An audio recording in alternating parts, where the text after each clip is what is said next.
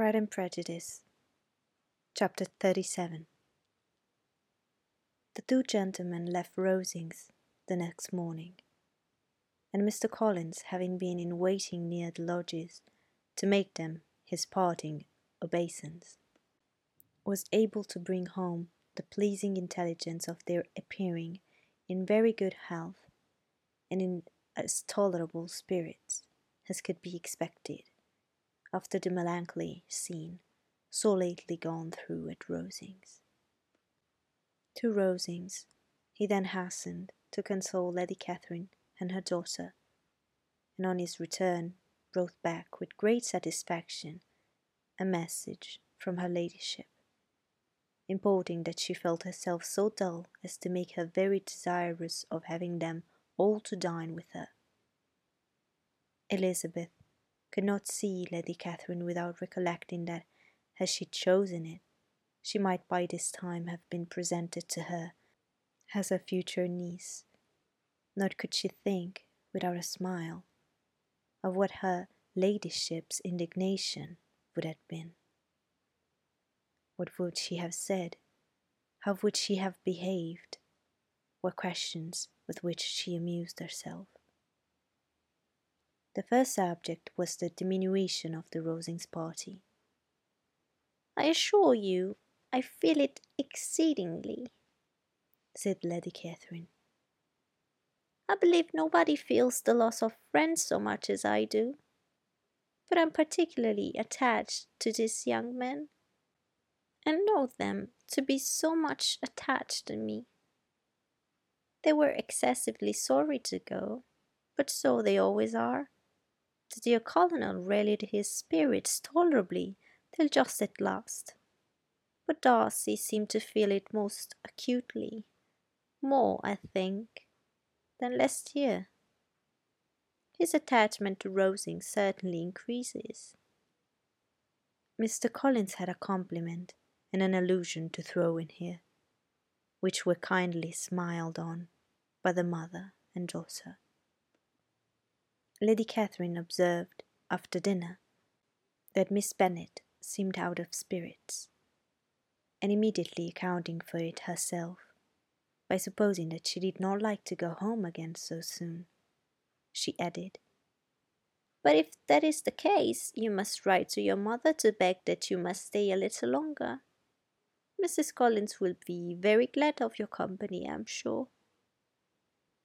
"I'm much obliged to your ladyship for your kind invitation," replied Elizabeth, "but it is not in my power to accept it. I must be in town next Saturday." "Why, at that rate, you will have been here only 6 weeks. I expected you to stay 2 months. I told Mrs. Collins so before you came. There can be no occasion for your going so soon. Mrs. Bennet could certainly spare you for another fortnight." "But my father cannot. He wrote last week to hurry my return." "Oh, your father, of course, may spare you, if your mother can. Daughters are never of so much consequence to a father, and if you will stay another month complete, it will be in my power to take one of you as far as London, for I am going there early in June for a week, and as Dawson does not object to the parachute box, there will be very good room for one of you, and indeed, if the weather should happen to be cool, I should not object to taking you both, as you are neither of you large." "You are all kindness, madam, but I believe we must abide by our original plan." Lady Catherine seemed resigned. "Mrs. Collins, you must send a servant with them. You know I always speak my mind, and I cannot bear the idea of 2 young women travelling post by themselves. It is highly improper. You must contrive to send somebody. I have the greatest dislike in the world to that sort of thing.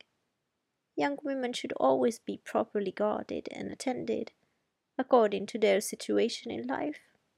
When my niece Georgiana went to Ramsgate last summer, made a point of her having two men-servants to go with her. Miss Darcy, the daughter of Mr. Darcy of Pemberley, and Lady Anne could not have appeared with propriety in a different manner. I am excessively attentive to all those things. You must send John with the young ladies, Mrs. Collins.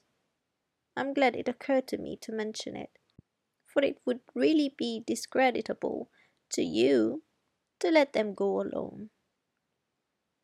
My uncle is to send a servant for us. Oh, your uncle. He keeps a manservant, does he? I'm very glad you have somebody who thinks of those things. Where shall you change horses? Oh, Bromley, of course. If you mention my name at the bell, you'll be attended to. Lady Catherine had many other questions to ask respecting their journey, and as she did not answer them all by herself, attention was necessary, which Elizabeth believed to be lucky for her, or with her mind so occupied she might have forgotten where she was. Reflection must be reserved for solitary hours. Whenever she was alone, she gave way to it as the greatest relief, and not a day went by without a solitary walk in which she might indulge in all the delight of unpleasant recollections.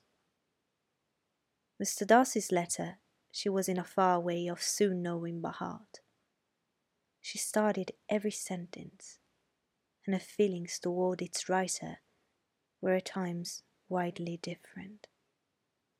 When she remembered the style of his address, she was still full of indignation.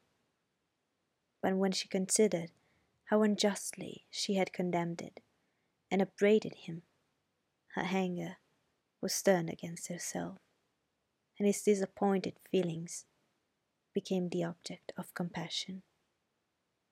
His attachment excited gratitude, his general character respect, but she could not approve him, nor she could for a moment repent her refusal, or feel the slightest inclination ever to see him again.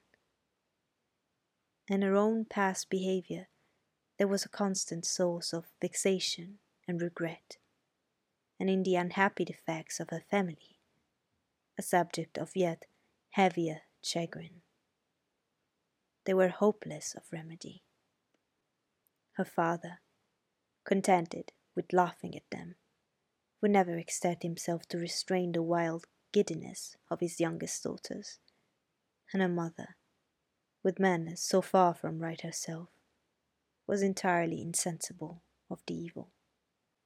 Elizabeth had frequently united with Jane in an endeavour to check the imprudence of Catherine and Lydia, but while they were supported by their mother's indulgence, what chance could there be of improvement?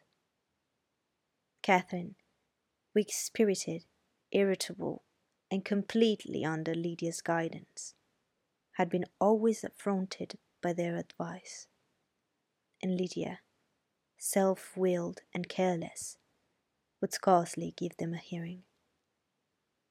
They were ignorant, idle, and vain, while there was an officer in Meryton that would flirt with him, and while Meryton was within a walk of Longbourn, that would be going there forever. Anxiety on Jane's behalf was another prevailing concern, and Mr. Darcy's explanation, by restoring Bingley to all her former good opinion, heightened the sense of what Jane had lost. His affection was proved to have been sincere, and his conduct cleared of all blame, unless any could attach to the implicitness of his confidence in his friend.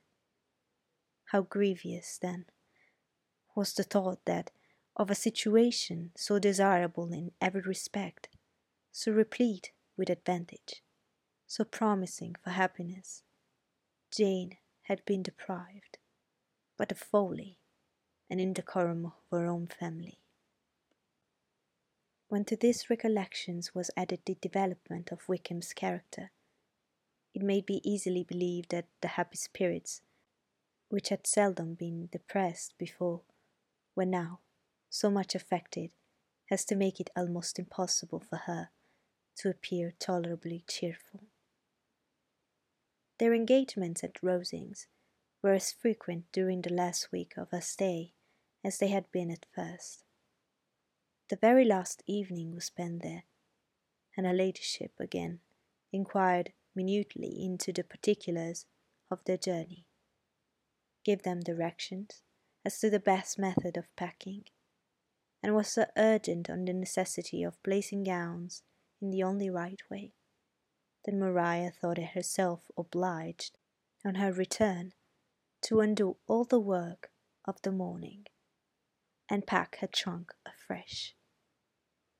When they parted, Lady Catherine, with great condescension, wished them a good journey, and invited them to come to Hunsford again next year, and Miss de Bourgh exerted herself so far as to courtesy, and hold out her hand to both.